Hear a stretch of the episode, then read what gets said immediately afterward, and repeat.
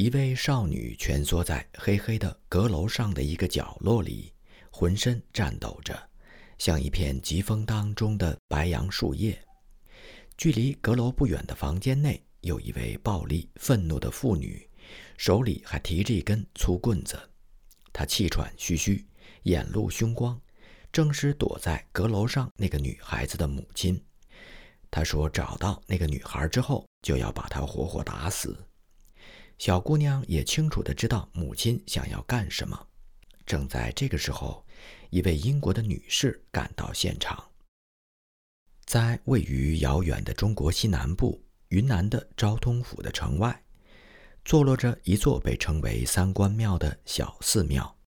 寺庙周围散布着不少的院落，其中大部分的居民都姓李。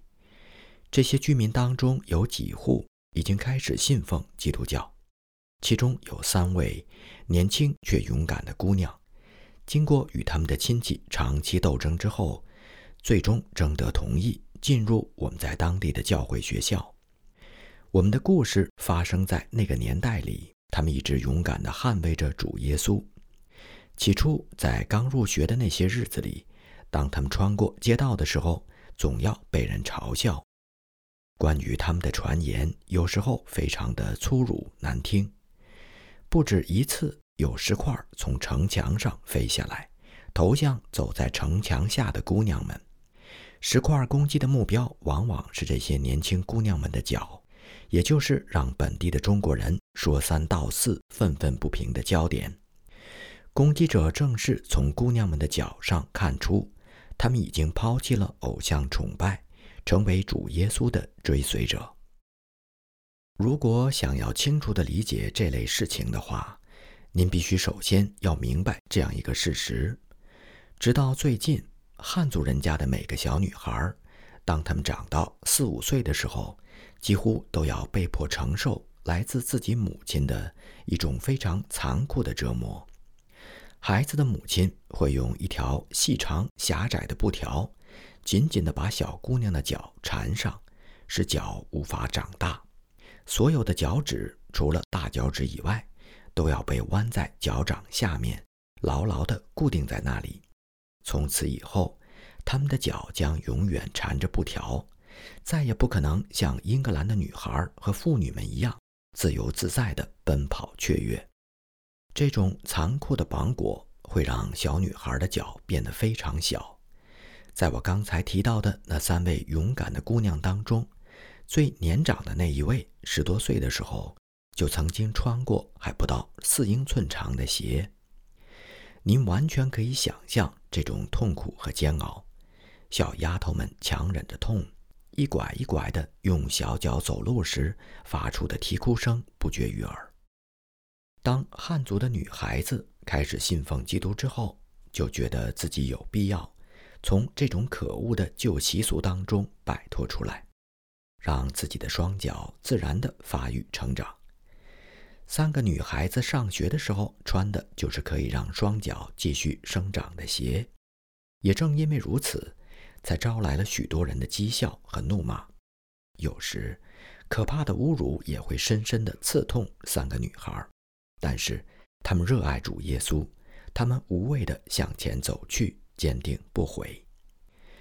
有一位来自澳大利亚的女传教士布什小姐，也就是现在的 C.E. 希克斯夫人，经常到三个女孩子家中教她们学圣经。后来，她发现每次上课的时候，总会有另外一个小姑娘在旁边也跟着听讲。刚开始的时候，她比较怕羞，比较矜持，而且也不会认字。她的一双小脚嵌在一双很小的鞋里。简直就是在用后脚跟走路，像踩着一副高跷。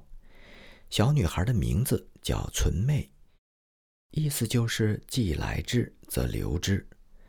我猜想她的名字是这样来的：她的一位姐姐夭折了，因此当一个新的小生命落地的时候，所有的人都断言她必定会好好的活着，而不会像她的姐姐那样年纪很小就死去。于是就给她取了名字小纯妹。她是那三位姑娘的表妹。很快的，她也一心的向往耶稣，希望自己能够成为一名基督徒，像三个表姐姐一样开始学习读书写字。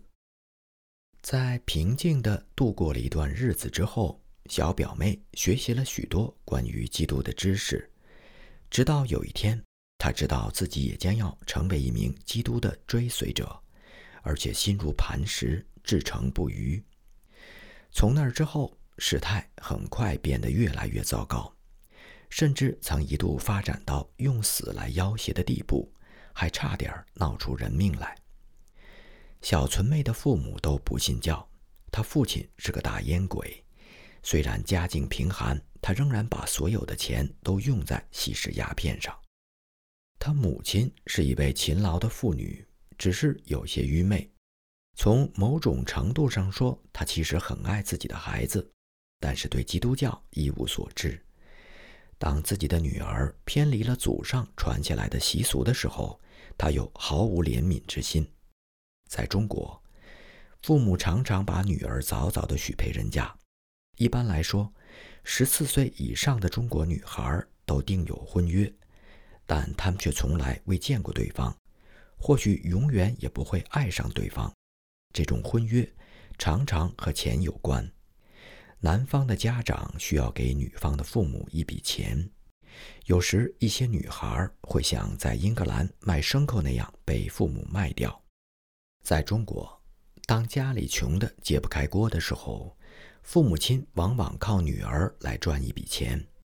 我曾经见过许多类似的事，或是因为收成不好，或是因为抽鸦片，小女孩被卖作奴隶，以缓解家人的贫困。小纯妹的父母开始为她找婆家了，男方的家距离城镇很近。双方在交涉的时候，小纯妹无法插手，也不了解事情的进展情况。然而，在还未达成最后协议之前，他已经清楚地知道自己未来的命运，那就是被迫嫁给一个异教徒。如果任事态继续发展下去的话，他将再也没有机会聆听基督的教诲，也不再拥有作为一名基督徒的资格。可怜的孩子。竟然毫无办法。作为一个中国人，他必须为父母的命是从；而作为一名虔诚的基督徒，他又觉得自己应该去做正确的事。这就意味着要取下裹脚布，拒绝和一位异教徒结合。本来就已经很困难的局面变得愈加恶化起来。抽大烟的父亲和勤劳愚昧的母亲。最终和谈判的另外一方达成了双方都期盼已久的协议，女方的家长可以得到一笔数额理想的钱，而交换的条件就是他们的女儿。事态终于激化，一天，小纯妹鼓起勇气告诉母亲，她是一名基督徒，不能和异教的男子结婚。做母亲的开始并不相信这些话，还是一味的继续商谈。仿佛此事和自己的女儿毫无关系，于是不顾一切的小纯妹决心做一番最后的挣扎。她对母亲说：“我绝不和那个异教徒结婚，只要我还活着，他就别想得到我。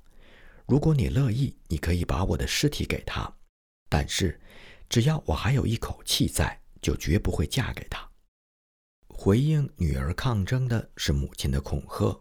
不过这些威胁无济于事，我们勇敢的女主人公并没有被吓倒。母亲与日俱增的要挟丝毫也压不垮倔强叛逆的女儿。到最后，母亲终于发现，固执的女儿能够轻而易举地把自己的苦心谈判摧毁，使全部希望化为泡影。从某种程度上讲，这场游戏也掌握在小纯妹的手中。母亲再也无法忍受这一事实，她的愤怒像火山爆发一样喷发出来。一个中国妇女生气的时候，那才叫真正歇斯底里的大发作，任何事物都无法使她平息。曾有过许多的不幸，都是中国妇女盛怒之下的结果。邻居们都赶了过来，极力的劝说，试图让她平静下来。然而，他们的好心干预却让那位母亲变得更加疯狂。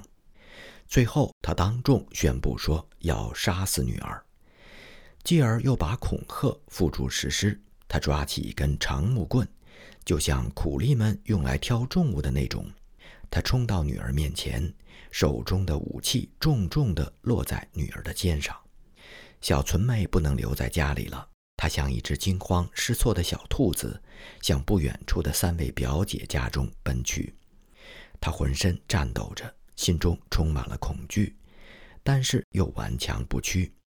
不幸的女孩跑进了一间屋子，顺着梯子爬到了黑暗的阁楼里藏了起来。她祷告救星的到来。母亲愤怒，高声咒骂着，四处搜寻逃跑的女儿。假如当时真的被他抓到了，可怜的小纯妹恐怕早就变成一缕冤魂，屈死在残酷且又有些疯狂的母亲的棍子下。